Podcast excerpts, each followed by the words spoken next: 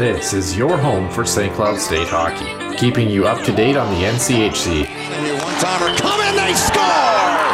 Ripped in! A bomb from Parvix!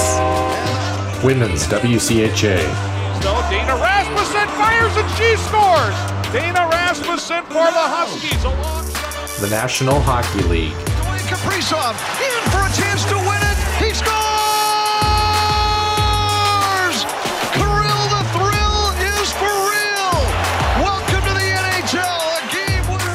And everything from the state of hockey. St. Cloud Cathedral is now 42.6 seconds away from wrapping up the school's first ever title. Welcome to the Huskies Warming House Podcast Den.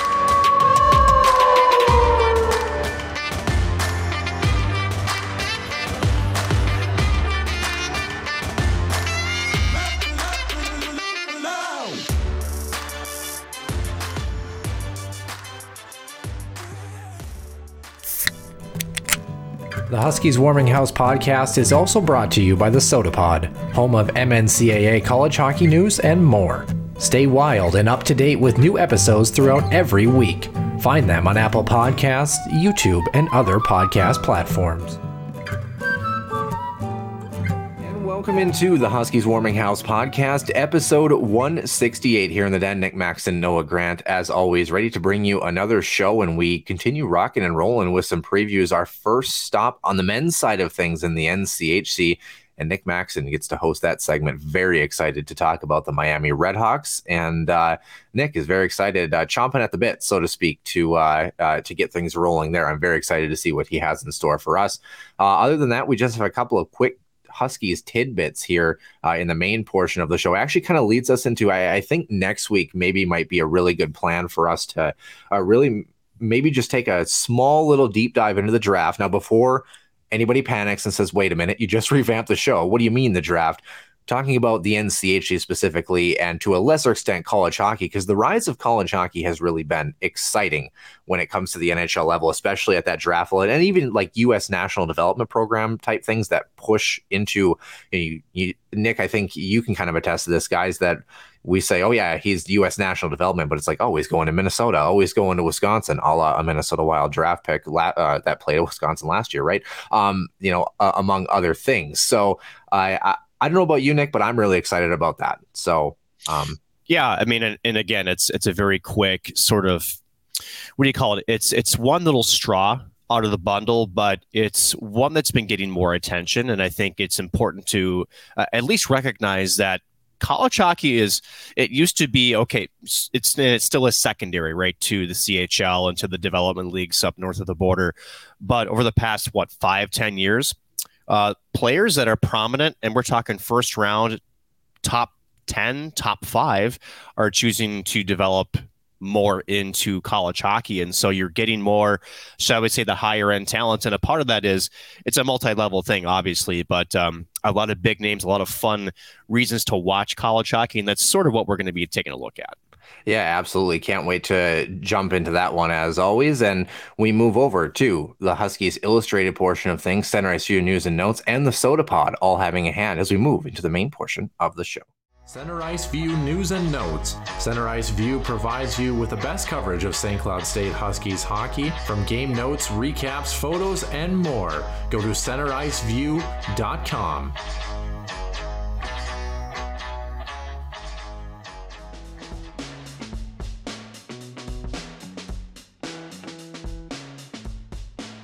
Welcome into the main portion of, sh- of the show. And no, your ears are not deceiving you. It's Nick Maxon hosting this week's episode here on 168 here from the Warming House Den.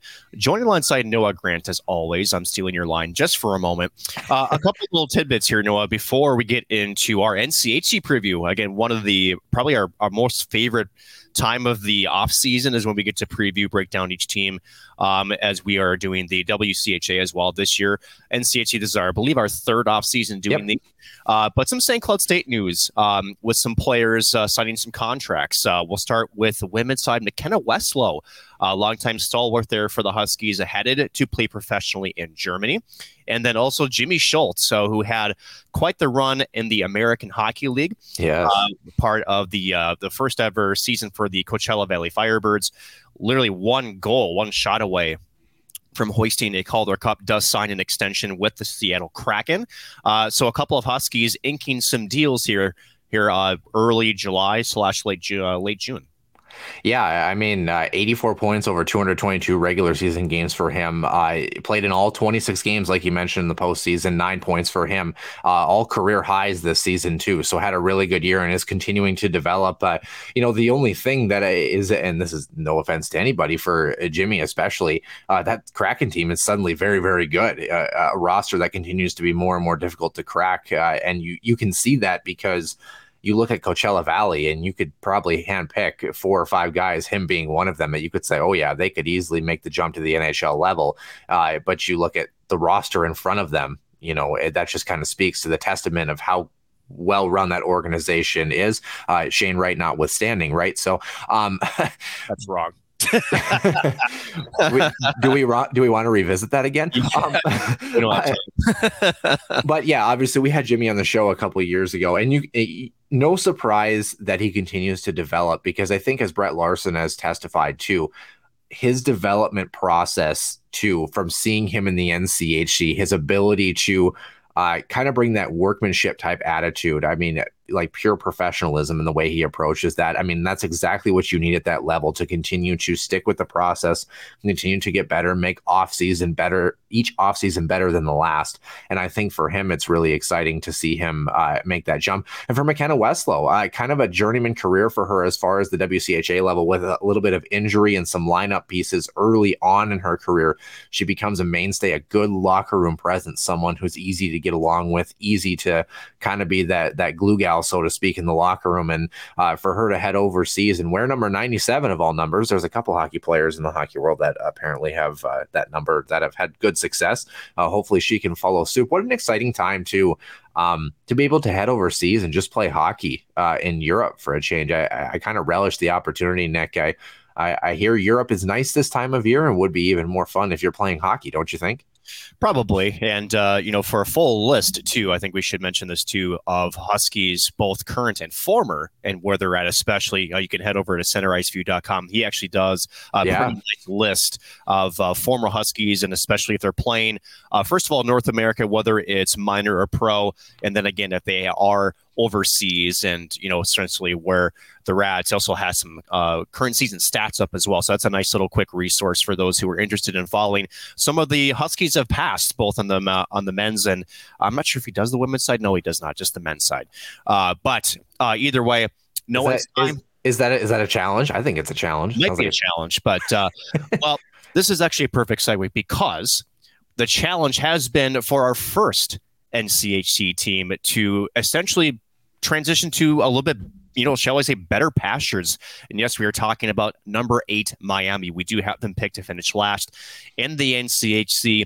And Noah, let's just say this: if the lease wasn't short before, yeah. I can't imagine it's even longer, if not shorter, right? So uh, for the Miami Redhawks, again, a team that. Uh, Shall we say before last season, when I had the chance to sit down and talk to both Chris Bergeron and their former captain, and the name uh, of the gentleman is escaping my head, so I apologize in advance. But uh, they really felt like they were ready to turn a page. They really felt like some maybe some players, maybe some attitudes that were maybe being a damper, and I'm saying that lightly, had been, shall we say, exited stage left. So they were ready to essentially take back the locker room, be a more positive message. Unfortunately, didn't really transition to success on the ice. So overall um 8 24 and 4 on the season. Within the NCHC 3 18 and 3 so got another tough outing.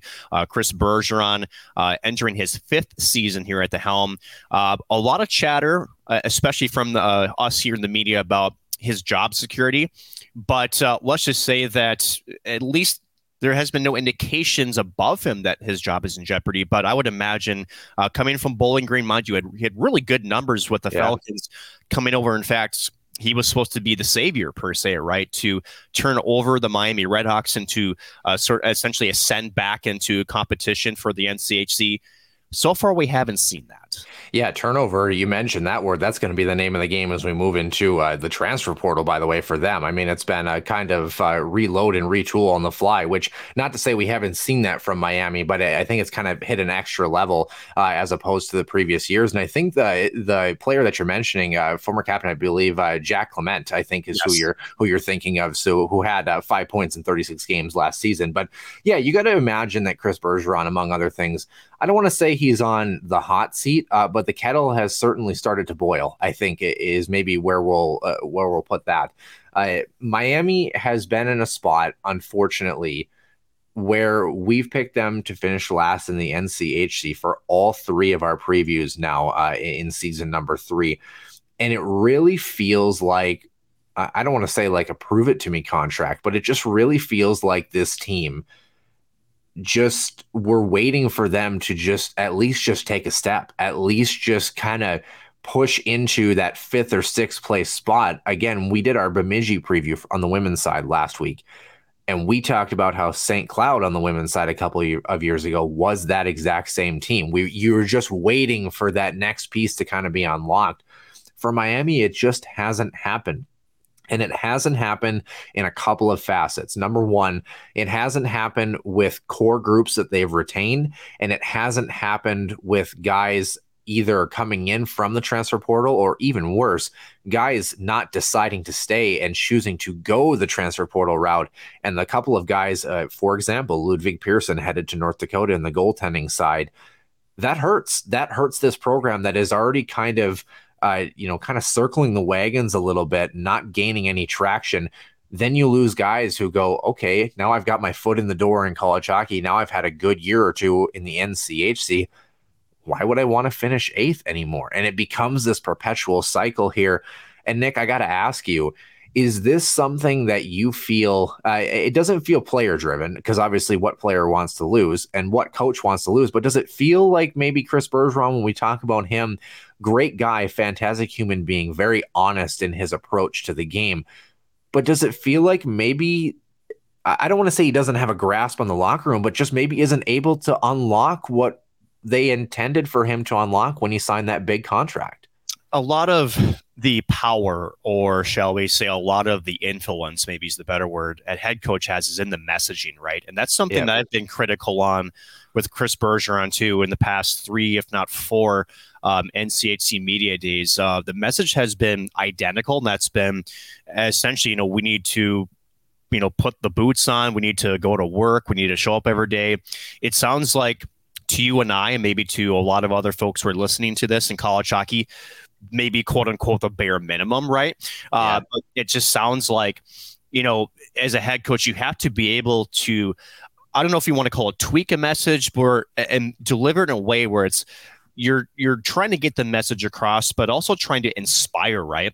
And you kind of wonder where that is. You kind of wonder what Chris Bergeron and, and, what his approach is because um, a good uh, shall we say, comparison to this is Kris Mayotte uh, with mm-hmm. Colorado mm-hmm. College, and uh, some of my coverage with the uh, the Frozen Faceoff and CC's rise to uh, essentially an NCHC championship game. Right, one of the things that Kris Mayotte said about Bryan Yoon, right, one of their uh, five year captains on defense, was he could have transferred out he stuck with the process and you know these are with tears flowing down these guys' faces. You know you talk about the relationship building and you know it, trying to essentially push um, the team and each other to reach that common goal. And you know it sucks for them. You could really feel the emotion and that relationship on stage. And i just i don't get that same sense with miami that that locker room is as tight. And granted do we know that for sure? Absolutely not. But he was on full display for Colorado College.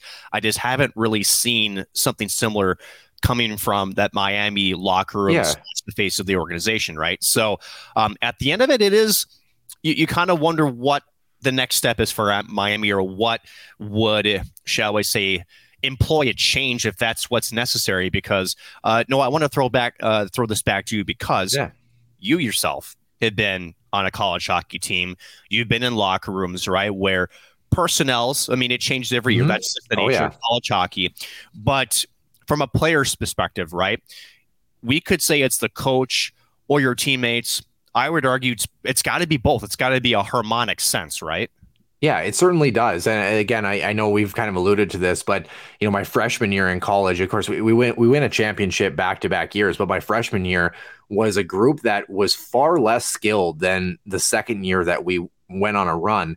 But it was a group that was a lot more fun to play hockey with. It felt like kind of this almost Cinderella story, so to speak, if you want to be cheesy about it. Sophomore year, you bring in some guys that are really good. Uh, but it kind of feels a little more professional. It feels a little more black and white, cut and dry. This is how we're doing things, kind of thing. Um, and both groups found their motivation. In fact, our sophomore year, the motivation was we weren't too thrilled with the head coach. And the motivation was you rallied around that and you kind of became a little bit closer knit because of that. I don't want to say it wasn't hatred or anything, but kind of that disdain sometimes for certain things that you were doing but that group was much different. It just it, it didn't feel like it had that magic that the previous year did. It was still a great year of hockey, quite obviously, but each year changes, like you mentioned. Um, I think the words that we're looking for when you mentioned, especially Kris Mayotte in Colorado College, buy-in, right? We just Yeah. don't see that right now for Miami, but it's weird. And I know we're getting to the schedule from last season, but it's interesting. You start the year uh, with a tie and a victory against Ferris. You beat UMass Lowell in a split. You sweep Canisius. Okay, so actually a pretty okay start, you know, to the year. Uh, you lose in a shootout to CC. You beat North Dakota in North Dakota despite posting 14 shots on net.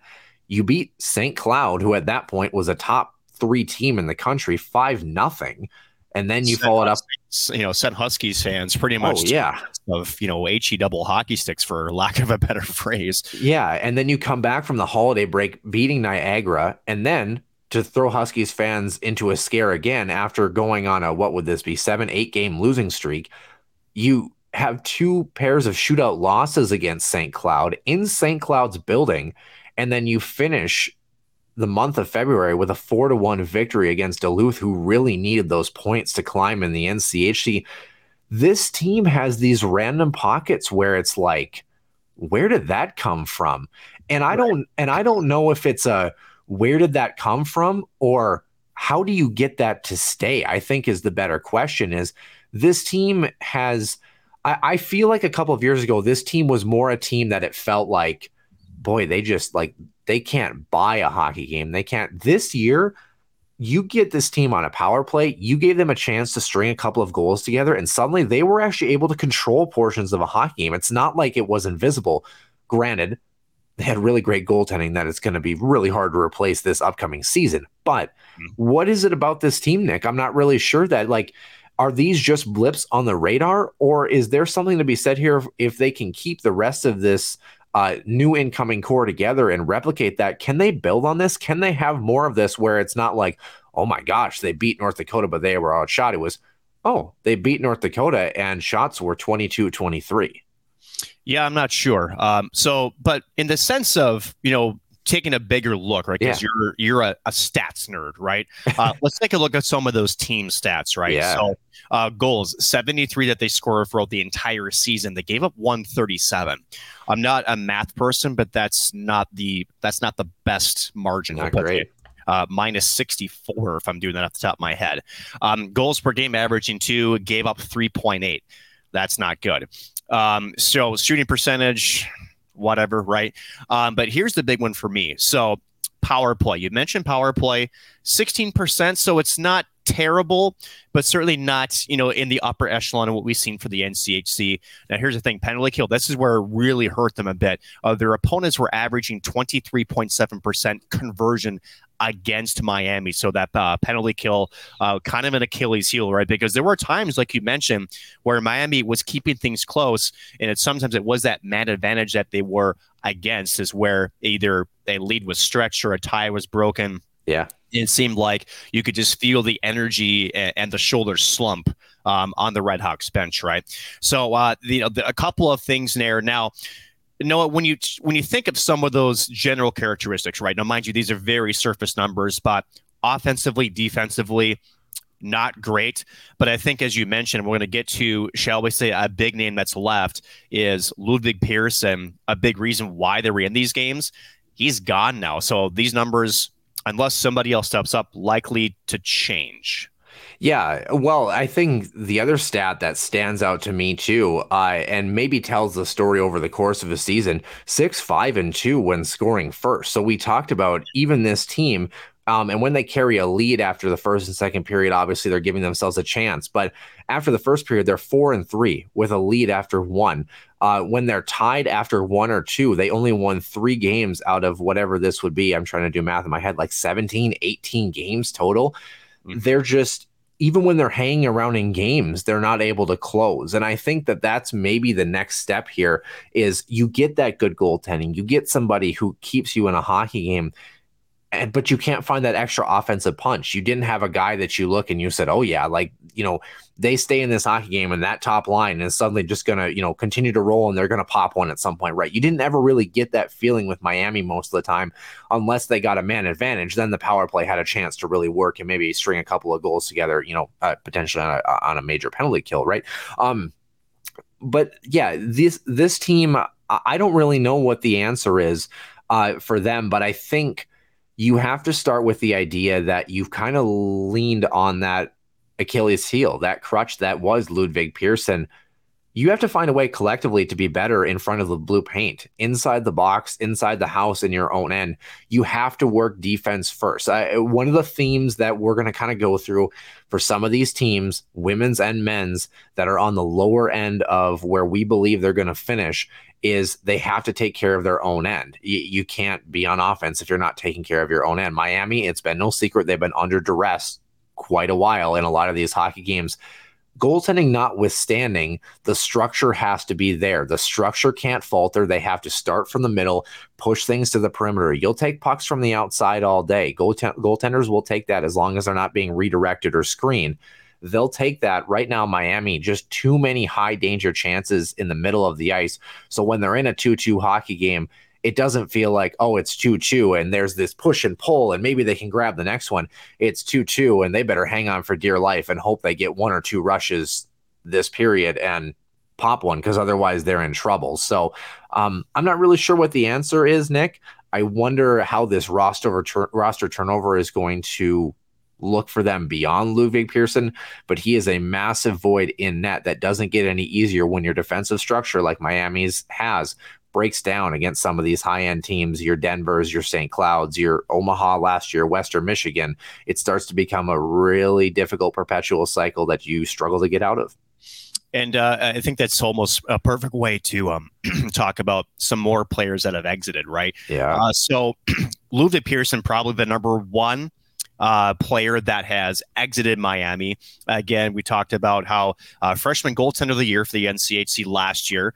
Um, so we're talking uh, 22, sorry, 21 22 his freshman year. Um, and I think I know that when we saw him, uh, the skill was on display game one, right? So that's tough. And of course, of all places he ends up is the University of North Dakota, right? Yeah. Um, and Noah, I, am hoping that you have the transfer list in front of you. I do. Um, some of the other names that Miami is losing because right after that, we'll to be talking about some of the players coming into Miami. There's a like you said, a lot of turmoil with this roster, but first, the players that have left Miami.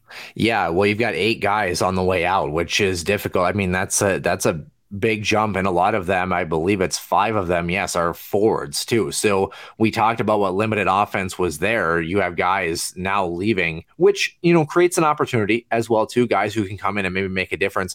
The two that i look on this list that are going to be really difficult to replace in addition to persson like you mentioned uh, two of your biggest scorers one a senior and one a sophomore. Joe Cassetti had 15 points last season and red savage which is still an unreal hockey name by the way. Uh, had 14 points in 32 contests as a sophomore last year.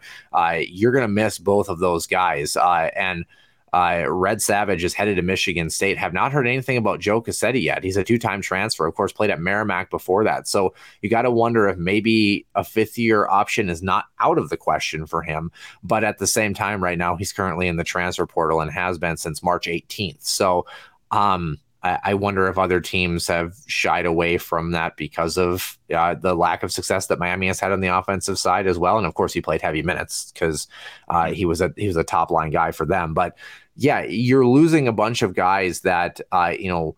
Uh, and a couple of defensemen too. I mean, you're losing a, a D pairing, right, as well. So, I, I think the difficulty for this team, again, we've talked about it, is uh, you have a couple of guys, Joe Cassetti and Red Savage, who have been there for a couple of seasons, if not more. You lose guys that, when you look at players that have had offensive success on a team like this that has limited offensive punch, and then you see them trying to move on to different places. Joe Cassetti, maybe a bit, bit of a different story, but Red Savage for sure gonna is going to be a junior next season.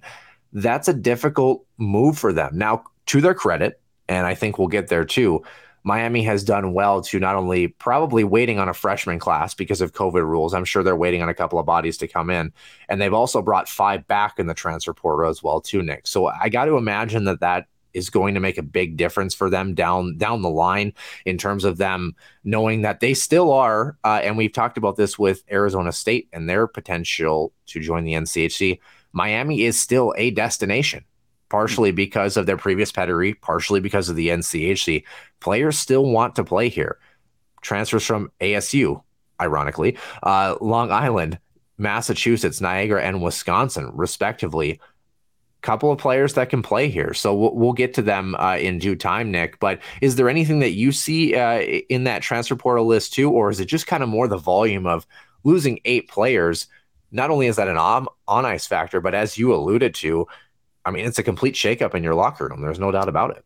It's and it's also doesn't help that it's some of your higher end talent, right? That want to win, that they want to, you know, compete. You know, again, the one thing that's going to eventually start hurting Miami, and I think it already has, is they haven't had great success both in conference as well as non-conference action, right? And when you do get to land these recruits, some of these higher end talent, and you're hoping to start to build something, right? Now, I think as a coaching staff, as a fan base, right? You're like, okay, great. Whether it's a freshman or it's a transfer edition, and you get this sort of, you know, little burst of new life. Like, okay, this is where we're going to start to turn a page and become more competitive. And then you get a situation like last season where, again, only eight wins. And so these higher end talent look at their hockey careers, which is part of the equation, right? Yep. And uh, they want to have a shot at a professional career um, and they say you know what this isn't where i'm developing um, you know the the mood in the locker room isn't probably fantastic when you have a record the way that you are um, I need to get out of this because this is not helping my aspirations, right? And so then these high prized uh, players move on to quote unquote greener pastures, and you're left as a Miami squad. And you know, in fairness, spinning your tires, and I think that's what's been really tough for yeah. Miami. Just no like real anchor, right? Just no real players that have just you know cemented themselves and said, you know, we're going to work our way through this. We're going to be here through it all. They just haven't had that yet. Now, granted, lack of success has a big part to do with that. So how do you fix that, right? Noah, as that is well, you make roster changes, right? You, you can't yeah. control the players that are leaving, but you certainly have a say of the players coming in. Um, let's start there because, uh, as far as we know, only three freshmen on Miami's roster, at least that I can see. One is a Minnesota native that I got a chance uh, to watch quite closely. Teddy Lagerback, he's actually a transfer yep. um, coming in from Arizona State. So I apologize. He's not one of the freshmen. Um, he's a freshman in my head, but I was thinking because he had his freshman season last yeah. year Arizona State and uh, didn't really actually see a whole lot of action. Um, only fact he appeared in a couple of games. But first, freshman listed for Miami um, is uh, actually coming over from Cedar Rapids from Riga Latvia. That's Bruno Bruveris. Uh, so six foot nothing. He's a goaltender. Um, they need somebody to come in. a goaltender, yeah. They need that. Um, you know, uh, so that's at least a start, right? And then you have another freshman from Odessa, um, again in the NAHL, uh, Tanyan Bazier, uh, coming from uh, Shaker Heights, Ohio, uh, as a native there. And then the other freshman that I see, another Riga Latvia native. So again, we're seeing a lot of, you know, shall we say, you know, sort of like St. Cloud, right? So sometimes if you're having trouble recruiting in state and in the region, sometimes you go to go to those European connections. Remember, um, old assistant coach for St. Cloud was uh, very keen on doing that. Um, I probably will butcher this name, so I apologize. Rihards Semanovic. Um, coming over from Riga He was with Amarillo in the NAHL. Uh, those are the three freshmen that I see, but also a plethora through the transfer portal. Noah, this is where I'll turn it over to you.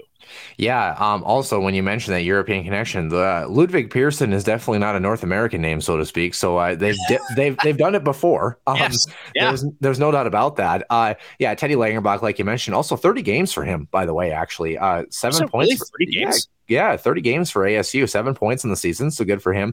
Uh, Spencer Cox, he'll be a junior next season on the back end. They're only defenseman they're bringing in. He's from Long Island, uh, or he played for Long Island, I should say. I don't know if he's from Long Island. Uh, 13 points in 34 contests for him. Ryan Sullivan uh, and Braden Morrison, respectively, both forwards will be a senior and a junior, respectively. Not many points for them, a little more role guys from uh, UMass and Wisconsin, respectively, but two great programs. I mean, you know, if you're a role guy, at Wisconsin. Well, maybe not last year, but uh, uh, Wisconsin and UMass for the most part. I mean, those are teams that have that pedigree behind them. And then Alvin Nielsen is kind of the cream of the crop in terms of point production, at least here. Uh, will be a fifth year player, played in 40 contests last season for Niagara, had 24 points. So you wonder how that will translate uh, to the NCHC level. Uh, and you look at this uh, group again, like we mentioned, four forwards and one defenseman. So I'm imagining one of those defensemen coming in, or one of those freshmen coming in, has to be a defenseman um, from the list that you just pulled from. Um, but more importantly, as we talked about previously, guys that are exiting, Joe Cassetti being one of them, right? 15 points in the season, actually tied for second in team points with PJ Fletcher, who will be a senior this season, and Matthew Barbolini, who had 25 this year, was kind of the go-to guy. He'll be a senior this season as well, too. Um, you look at those guys, uh, um, Max Dukovic as well, who had 15 points as well as a freshman. By the way, you continue to hang on to him and build something there. There is a core for this Miami team to build around. The transfer guys have to assimilate. We've talked about this with St. Cloud, and for Miami, it's not just one or two guys; it's five, right?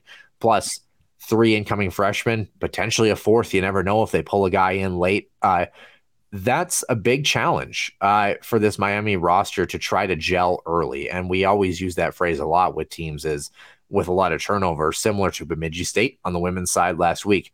Your key for them was for them to gel early with all of this turnover and all of these changes here. You have to feel like the personnel that Miami went out and got is not a bad get considering all of the guys that they've lost, and they've still retained a couple of core guys that can put the puck in the net. There's no doubt about that. We don't want to be totally negative about the offense. There are guys who can produce here. The question is, how how well do you believe that these guys and these transfers are going to translate into the NCHC level in terms of their production? That is the question, right? And I think for uh, the Red Hawks too, again, and it's it's a lot of shall I say, when we look at the transfer portal, it's a little bit from everywhere, right? Um, Air Force, right? Uh, UMass, Wisconsin, LIU, uh, just, you know, to give you a little bit of a breakdown. So you're getting different forms of hockey, right? Because uh, we know that different conferences play different styles, right? Um, so that's where the term we go back to buy-in, right? Whereas this Miami team has to get on the same page, and they have to get on the same page early. Now, as we discussed earlier, Noah, they had a pretty decent start last season, right? So, yeah. you know, and, and I think that's really the key for Miami is as we uh, before we look into the schedule, right? Because that's sort of uh, next on the playlist, though, is it's been tough. There's no question about it. And if you're a returning player, um, you know, well, actually, let me break this question down into two phases. Sure. Um, as a returning player, you have to be able to wipe the slate clean, right? Now, if you're a player that's transferring in or you're a freshman, uh, Noah, what is the most important thing mentally? Because I would imagine these players know what they're getting themselves into, and I, and I don't mean that disrespectfully, but you know this team has struggled a bit. Um, but how do you approach a season where you know instead of shall we say, continuing from the past and allowing that to creep in your head? How do you look at it as more of an opportunity uh, to essentially, you know, be the difference maker versus just perpetuating the norm? Yeah, it's interesting. Uh, an individualistic trait from each of these guys is going to turn into team success. And it's not often you say that in hockey, but what I mean by that is if every single one of those guys, uh, first of all, it, put that past history behind you, like you mentioned, don't grip the sticks too tight. It's going to be what it's going to be. When you come into a hockey game, and every guy does this, but to find a different level, I think is what Miami is looking for. Every guy has to be on their A game. It sounds obvious, but if every guy has that total buy in of saying, okay, I'm coming in as a transfer. I'm going to be a difference maker on this team. I want to be a top four guy. I want to be a top pairing guy. I want to be on the power play. I want to prove to the coaching staff that I can make a difference at this level. When you foster that kind of competition, and make no mistake about it, when you lose eight guys in the transfer portal, you bring in five on the return side and you bring in three, maybe four freshmen as well including that goaltending spot that is now wide open, you better believe that there's competition at every position, at every possibility. I would say, besides maybe Matthew Barbolini and to a lesser extent, PJ Fletcher, maybe just because of his experience, uh, and maybe Hampus Rydqvist as well on the back end, there isn't really many names here that you can say, yep, pencil them in. They're going to be in this spot come starting lineup every guy, if they bring that compete level, if they bring that extra gear, in terms of their individual efforts, they're going to push each other as a team. And then you start to get to that point where they've worked so hard individually to each be better at their own craft that now you look around at opening night, you've got a bunch of guys who have developed internally almost by pushing themselves farther and farther and then you start to see guys, now we're all in the lineup together. Now we've kind of gone to war together before we've even started the regular season. Now we're willing to lay down for each other because I know that this guy next to me, he's an animal in the weight room. He's been there at six o'clock on a Saturday morning. He he's been there after practice doing plyo after after training camp, whatever it may be, you see that effort. It pushes you to be better, which pushes the next guy to be better. And then you look around and realize you've got 25, 26, 27 guys that have all put in the effort and all put in the work, the results, like I said, they're going to be what they're going to be. You know, if if you struggle to find offense, if you struggle to find victories, that is what it is. There is no replacement. And you want to talk about one point where we give Huskies fans a hard time, but they are absolutely 110% right every time on this. There is no replacement for a 110% effort level. And I think if Miami starts with that process and decides to push each other as individuals to the max, then they're going to push their team farther in terms of what they bring in, in their effort level as well too. The skill, the development, the points, the victories, they'll come if they follow that process, but they have to be willing to stick with it and they have to build that brotherhood like you mentioned. You have to have these transfers, you have to have these freshman guys feel comfortable with the leadership that's already there and the core that's already there and build for the future. I know hockey players, as you mentioned, individual, they want to make sure they're taking care of their careers. Guys who finished their four years at Miami, they want to transfer to Duluth for a fifth year season. Congrats, good to them. I think they've earned that. But other guys, you want to get them to stick around for those four years. You want to go through war together, be in the trenches for those four seasons. I think it starts with that process of just going back to the fundamentals, and it's not even so much the on ice stuff. It's a little bit more the off ice and that effort level that they bring every day. I know it's a long winded answer, but I think uh, you just you have to bring that compete level, and the chips are going to fall where they're going to fall. And you hope that the coaching staff too can unlock right, uh, yeah. You know, all the potential that's there. Because uh, Noah, just real quick, because you mentioned you know Joe Cassetti and Red Savage leaving. Beyond that, they're still returning Matthew Barbolini, who was their yeah. lead uh, scorer, right? Uh, PJ Fletcher, um, you know, just name a few. They, they're returning a lot of their top end point scorers. Yeah. So it's not like you know where you know and some of the other NCAA schools, St. Cloud included, where you're going to have this year, what every three, four years, where all of a sudden your upperclassmen, that one group that is your primary point producers, all of a sudden they're gone, right? Whether it's to graduation, to broke contracts, or sadly to the transfer portal. Um, Miami is in a position where like you mentioned, they have a core they can build around of, and uh, you know, as long as they can complement each other, and again, just get it. I think just build confidence, right? Sometimes it's just about building confidence. Um, to do that, let's look at the opportunity they have on this schedule, Noah, because I think this is going to be uh, a, a, kind of an interesting schedule to look at. Now, mind you, uh, Miami has never been huge into their non-conference schedule, like in terms of, you know, shall I say, rivalry matches like we see with St. Cloud, but they're going to open the season. Um, and this is kind of fun. Uh, how about this? At our old head coach's stomping grounds, a, a couple of uh, games at Ferris State to open things up on October 7th and 8th.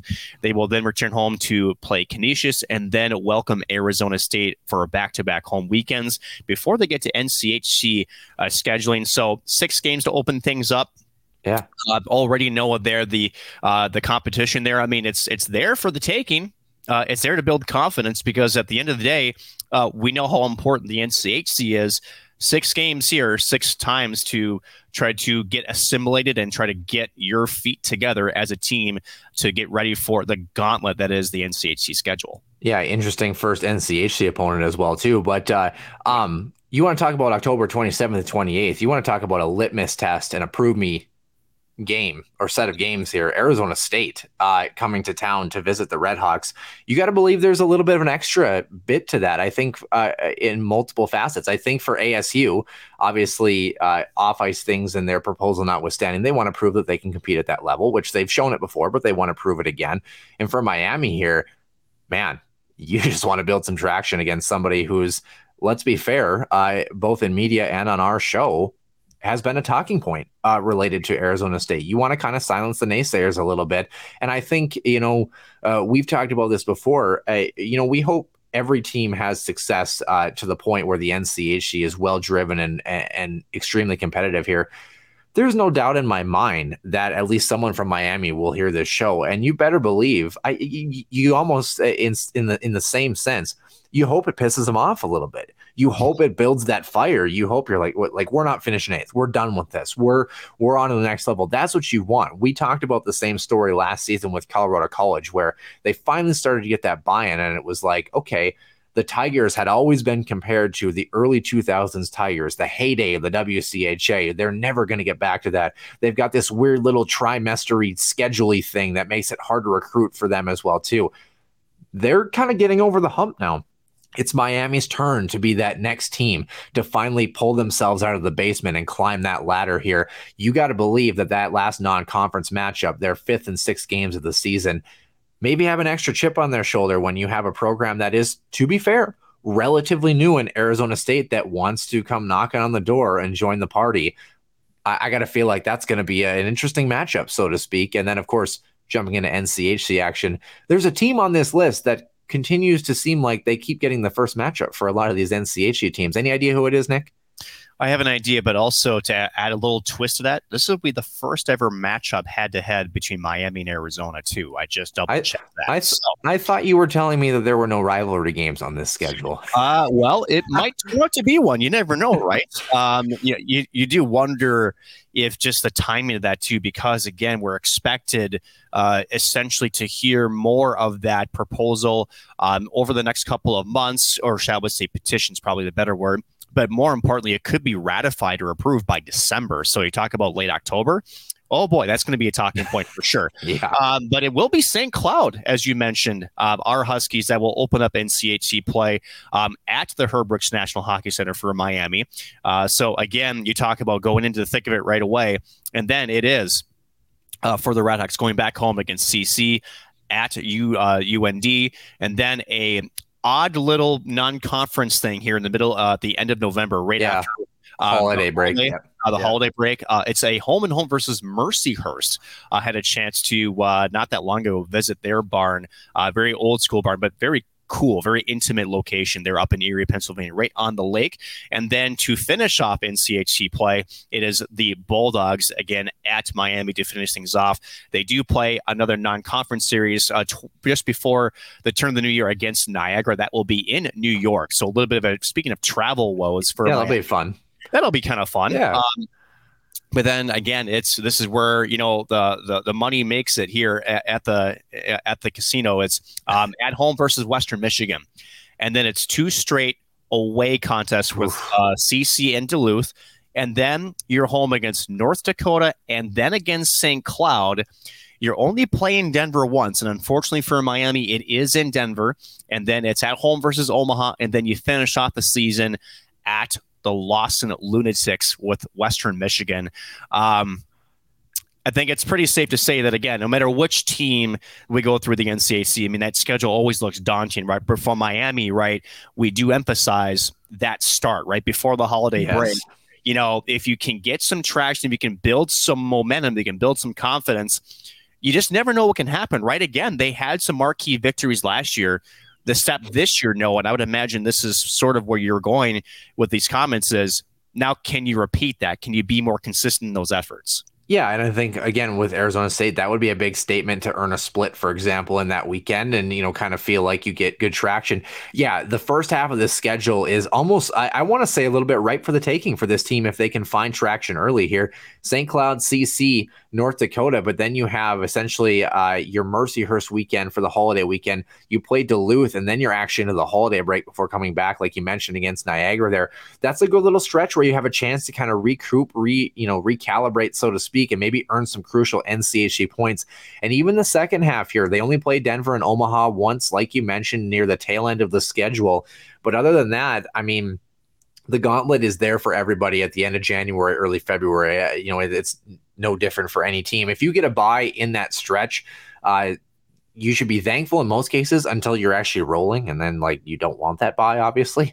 But yep. uh, I, I, think for Miami, you know, you come off the break like you mentioned, Western, CC, Duluth, North Dakota, St. Cloud, Denver, Omaha, Western. Again, that's a tough second half of the schedule. So there's points that are right for the taking in the first half, and you hope by the time they get through the holiday break, they're finding a little bit of traction in terms of their compete level, uh, in terms to maybe earn some splits at least in some of these weekends here, or give some teams fits, push things into the extra session. I think that would be the jump for them is to you know see if they can do that in terms of oh we lost to denver but we lost 2-1 in overtime instead of you know for example a pair of 7 nothing losses last season so uh, you'd like to change that trend this team has an opportunity to do it the schedule is not totally unfavorable especially in the first half like we mentioned St. Cloud, of course, has them four times, and it will be interesting to see how uh, the teams in red clash when they meet in NCHC action. So Noah, uh, normally at this time uh, time of the show, you ask me, well, how does St. Cloud beat them, or how does Miami beat St. Cloud, right? That's your bit. I'm going to keep that to you. I'm actually going to finish off uh, the final impressions with Miami with, I think, the bigger question that is, can they finally ascend? And if so, how do they do it? I know we talked about early momentum, but really, how can they, on paper, on the ice, how can they actually accomplish this? Well, I think your leadership guys, your veteran guys have to find another gear. And I know that sounds wild because you look at, you know, like PJ Fletcher, for example, or Matthew Barbolini, and you go, what other gear can they find? They've got to find another one. You can't come into this season saying, yeah, I'm a top line guy. Yeah, I'm, you know, in this position. I'm obviously going to be a producer. I'm obviously going to be relied upon. You almost got to treat it in, in a weird, crude sense. Like if you're Matthew Barbolini, for example, that you're almost like a freshman in terms of like I'm coming into this, I'm trying to make this roster. I'm trying to be better than the guy next to me, so to speak. And we talked about that trickle down effect. If Matthew Barbolini and PJ Fletcher are two guys who are trying to outcompete each other at every practice, at every workout, at every whatever have you when it comes to this team, then it has the trickle down effect for these guys that maybe had middling seasons last year then they start to find that extra gear. Then they start to produce five, six, seven more points, 10 points this upcoming season. Then you have the transfers who come in. They're going to fit in, uh, hopefully, like locks in a key or keys in a lock, I should say, uh, to different parts of this cog. And they're going to fit into different areas. They're not going to be fourth line guys. They're not going to be third pairing guys. They're going to be elevated in certain spots depending on their effort level. Then you have a couple of freshmen that want to make a name for themselves and start to build that next core of Miami Red Hawk hockey. I think it starts with the veteran guys. I think it starts with the example that they set in that locker room. We talked about Chris Bergeron's message. Is it sticking? Is it not? Is there buy in? I'm not really sure. Honestly, who gives a shit? I think it what it really comes down to is do the guys in those locker room. I don't know who the captain will be this season, but do the guys in that locker room look up to those veteran guys and do they see that example being set? Do they see those guys willing to go that extra mile, that extra effort whatever cliche you want to throw at it, it's got to happen because those guys, again, need to find that compete level. you compete a little bit harder, you play with skilled guys, the skill gets a little bit better. You start to make plays a little more fluidly. Power play starts to look a little bit better, little more confidence in the PK, able to establish zone time. Suddenly you look around, oh my gosh, we just beat North Dakota on a Friday and it's 2 2 heading into the third on a Saturday. Suddenly the process starts to work. It starts with those veteran guys, regardless of the coaching staff. There has to be buy in and there has to be camaraderie from those leadership guys, those guys that have been there before. They've shown they can produce on a limited offensive potential squad. I think if they're able to do that, eighth place might not be their finishing place in the NCHC. And then final question, Noah, before we close out our preview of our last place team in the NCHC. And I think maybe we should frame this. We actually hope, yeah. just like we just like we did with Colorado College, we hope that we are wrong in this situation, right? Um, it's going to be a challenge, right? It's going to be a bit of a mountain to climb. Um, and we've asked this question before, but how much pressure is on this coaching staff? Because mind you, Chris Bergeron entering his fifth season, so it's all his recruits, it's all his moves, right? Um, his assistant coaches too. Um, coming over, I believe, as an associate head coach, also came over uh, from his staff from Bowling Green. So yep. um, you could have sort of this, oh, geez, you know, kind of a clean house. I mean, is that really possible if Miami doesn't at least show that yeah, there is improvement and whether it's through exit interviews or I think especially on the standings, um, could we see a mammoth change in leadership if Miami this season does not produce better and this uh, in this conference? Yeah, I mean, you hope it doesn't come to that, right? You you right. talked about that where you hope that there's buy-in here. And again, I, I don't know when when you've been there as long as Chris Bergeron has, I don't know if it's something that does get a little bit stale or not, or maybe just doesn't resonate as well. And when you're not winning hockey games, things just seem a little bit more bleak. There's no doubt about that. When you go on a losing stretch, regardless of any team, ask a Huskies fan when they, you know, don't gather many points in a, row of five or ten hockey games. It's it's not fun to do our our little bit. I'll tell you that much. Um, but I, I I am kind of inclined to believe, at least maybe on the head coaching side, that there wouldn't be some pressure to finally feel like things are going to flip over. Arizona State's going to have an impact on that as well, too, depending on what the NCHC does. That group might just the timing might be right for a full flip over, regardless if they have another season where they struggle and Arizona State comes into the fold. I don't really know, but again, as we talked about too uh, in, in, some senses, the players we talked about that accountability, you have a chance to pick up Chris Bergeron in some senses as well too. Do your job. Do what you do what you have to do. And I don't know how the administration looks on this program too. It might look at that point where you say these guys are giving 110%. We're playing our best hockey. We're just not getting bounces. We're just not getting victories, whatever it is.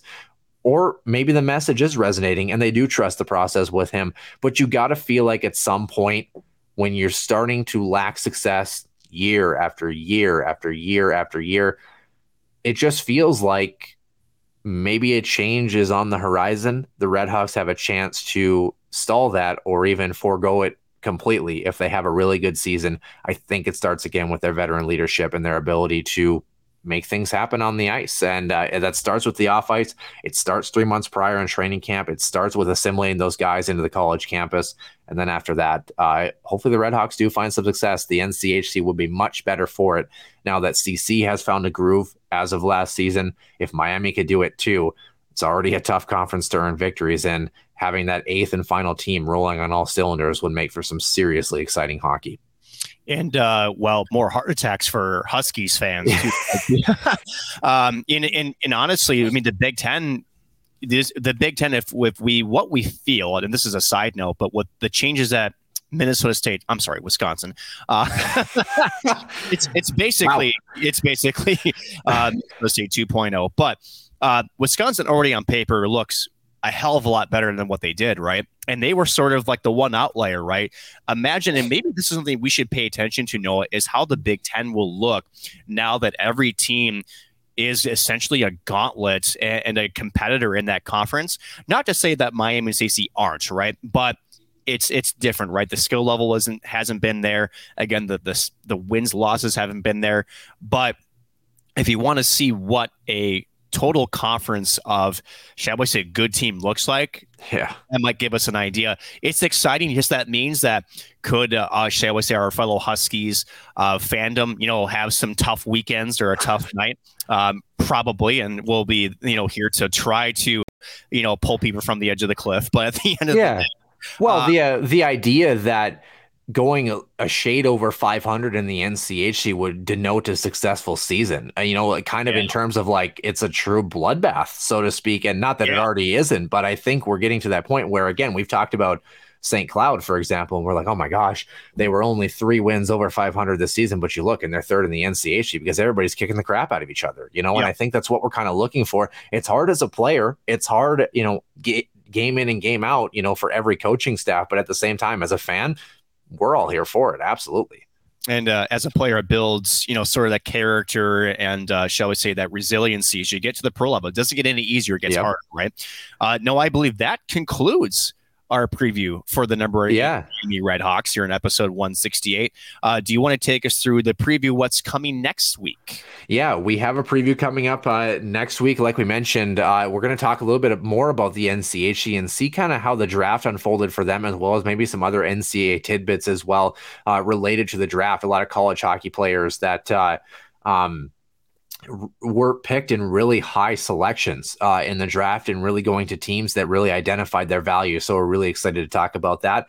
And then we continue on with the women's previews here. Our second women's preview, team number seven, in terms of the finishing order, we'll move into next week. And Nick, I'm going to be a, a good child from now on. I'm not revealing who we have coming up until the shows come out. So from here on out, our teams will be kept under wraps, under lock and key. So the women, of course, uh, coming out next week in the second or whatever it would be, start of the third week of July. And then we move on to number seven on the men's side as well, too, and take a look at what we think in that conference. Nick, as always, also, the Huskies Warming House podcast is brought to you by the Sota Pod. Stay wild and up to date with all things in the state of hockey, as well as CenterIceView.com and Huskies Illustrated. Like you mentioned, a great home for all these tidbits for our aforementioned men's side of the draft next week. Uh, your home for all things St. Cloud hockey, including the latest news and photos of your favorite Huskies. So, Nick, fantastic job, by the way. I I, I like it. It's uh, um, the template you followed was really awesome, by the way. I wonder who put that together, but uh, um, Oh, you got eight bullet points. Good for you. I'm gonna chalk that up as a plus on the scorecard. um, hey, a, hey, a plus is a plus. The, the- you you don't look at a score sheet and you don't say, oh yeah, it was a plus because he was here and there. Hey, if I'm if I step on the ice for a line change, I take two strides and my team puts the puck in the net. I'm chalking it up, man. I'm just saying. I will say this: I've been doing some Thursday night softball, and uh, it's been more pluses than minuses. So I'll, I'll take it. So you know, you know, I'll, I'll put it to you this way, Nick. I benefited from the plus, but you were my teammate who put the puck in the net this week. Can we call it that? I'll give you that. How's that sound? I mean, first time for everything, but Yeah, I had the footage that would say otherwise, but that's okay. uh, I'll give you that one. How about that? okay. Well, if you're so good at this, how would you like to close out the show? Good luck with that. Sure. Uh, thank you again for tuning into episode number 168 here. Our first ever for this year's NCHC preview. Again, we are picking uh, the Miami Redhawks to finish eighth in the NCHC. And for next week, we'll be talking about our seventh pick for the WCHA and the women's side. Stay tuned for that. For Noah Grant, I'm Nick Maxon. We will see you soon in the den.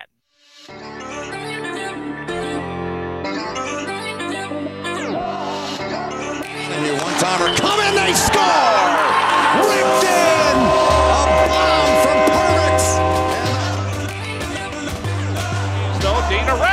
Rasmussen fires and she scores. Dana Rasmussen for the Huskies. Along. Dwayne Kaprizov in for a chance to win it. He scores! Kirill the Thrill is for real. Welcome to the NHL. A game winner. St. Cloud Cathedral is now 42.6 seconds away from wrapping up the school's first ever title.